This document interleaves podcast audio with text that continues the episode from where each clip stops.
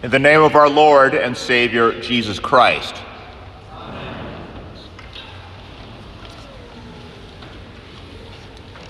It's tough to remain a Christian in a community where nothing is based upon Christ, where you are constantly bombarded with pagan concepts, where there is open sexual immorality, where selfishness is common, where there's a lot of money and opportunity to have goods and pleasures, where many family, co-workers, neighbors, and friends do not have Christian beliefs. It's tough when the devil, the world, and one sinful flesh are all working against the faith. And it's not surprising that even the most basic of Christian beliefs can be doubted or forsaken in such a harsh environment. It's tough as eternal salvation can be lost if one falls for the falsehood of the pagan culture that surrounds the Christian. Pretty sobering stuff to begin a sermon, right? However, I'm not talking about Naperville in the year 2022. I'm talking about the Christians at Corinth in the first century. They were in an affluent city filled with all sorts of pagan ideas, a city with a pervasive sexual immorality and most of the members of the church would have had pagan family and co workers. To live in Corinth at that time meant to be bombarded all the time with sinful temptations and dangers to the Christian faith. Because the religious atmosphere of Corinth was so poisonous regarding the Creator, the creation, life, and death, the Corinthian Christians were even doubting such a central Christian belief that Jesus rose from the dead.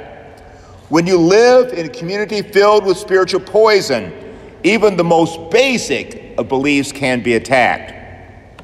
However, we are not to despair as we too live in a poisonous time and place.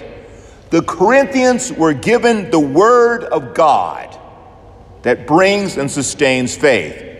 Paul, as an apostle of Jesus Christ, writing under the inspiration of the Holy Spirit, gave them this word.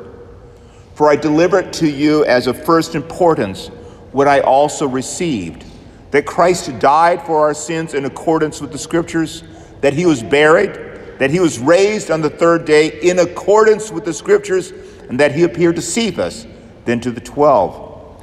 Notice that Paul does more than speak the word of Christ to the Corinthians, that indeed Jesus did rise from the dead.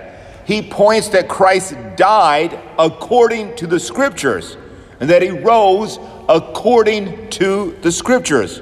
And in saying that, Paul is not just pointing to a few direct prophecies in the Old Testament of Christ's death and resurrection, but to the fact that God's promise since the fall of Adam and Eve that brought death into the world was that God was promising the whole time that Christ would die and that Christ would live. The whole weight of the Old Testament is behind the promise of Christ's death for sins and his resurrection for eternal life.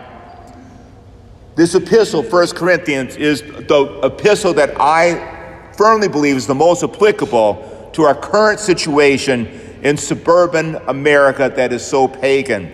The majority of members of that church had been pagans worshiping gods and goddesses, living in the immorality of ancient Corinth, having their heads and their hearts filled with the toxic atmosphere of the community.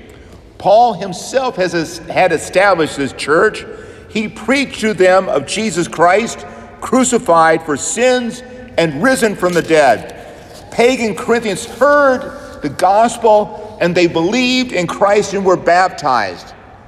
But Paul did much more than just give the Corinthians the short message that Jesus died for their sins and rose again. He spent 18 months carefully teaching them the Old Testament. He blessed them with the life giving Word of God so that they would have spiritual depth in the midst of their pagan, immoral city. Paul knew that these Corinthians, who were raised with a pagan worldview, needed more than just a few verses about Jesus. They needed to see the world in an entirely new way. They needed to see the world as God desired them in love to see it.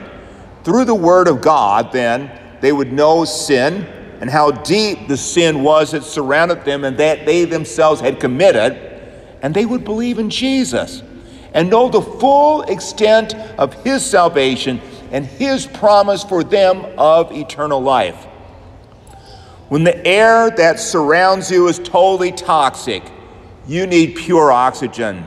When firemen enter a smoky building, they wear oxygen tanks to breathe in good air. So the Corinthians needed the entirety of the Word of God and not just a couple of snippets. Just speaking a few verses about outward sin and then adding a few verses about how Jesus died for those outward sins would not be enough.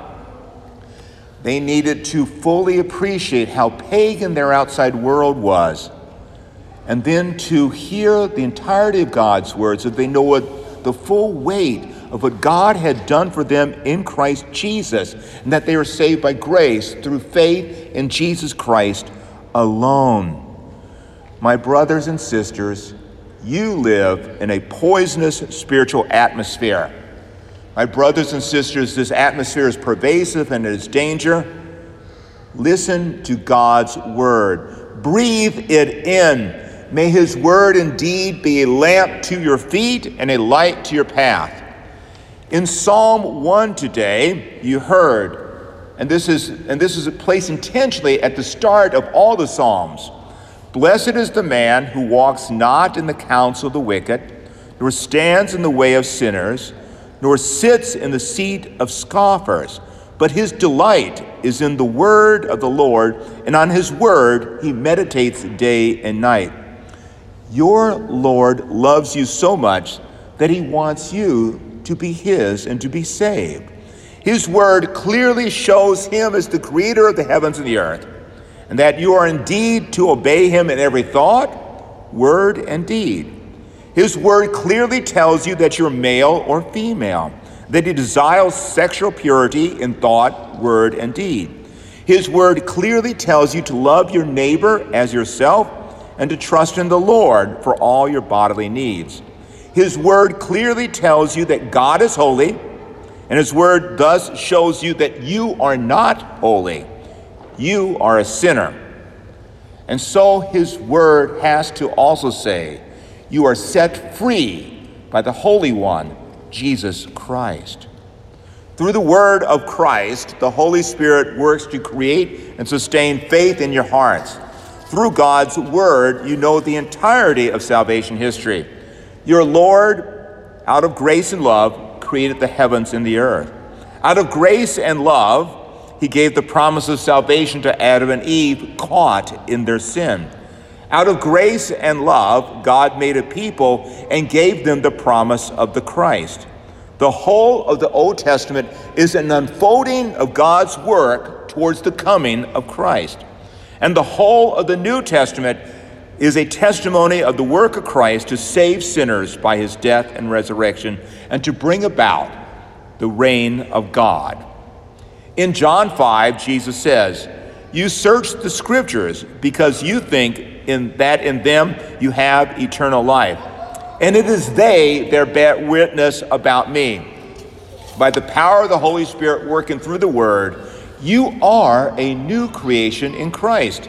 And as his new creation, his word shows you the new life in Christ. There is no doubt that God wants you to know his word inside and out. In the Old Testament, you hear this Your word is a lamp to my feet and a light to my path. And, Hear, O Israel, the Lord our God, the Lord is one. You shall love the Lord your God with all your heart, with all your soul, with all your might. And these words that I command you today shall be on your heart. And you shall teach them diligently to your children. And you shall talk of them when you sit in your house, and when you walk by the way, and when you lie down, and when you rise.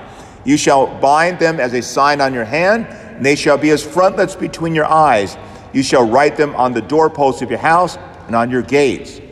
In the New Testament, you hear, Let the word of Christ dwell in you richly teaching and admonishing one another in all wisdom, singing psalms and hymns and spiritual songs with thankfulness in your hearts to God. We also hear in the book of Acts that the Bereans were more noble because they examined the scriptures.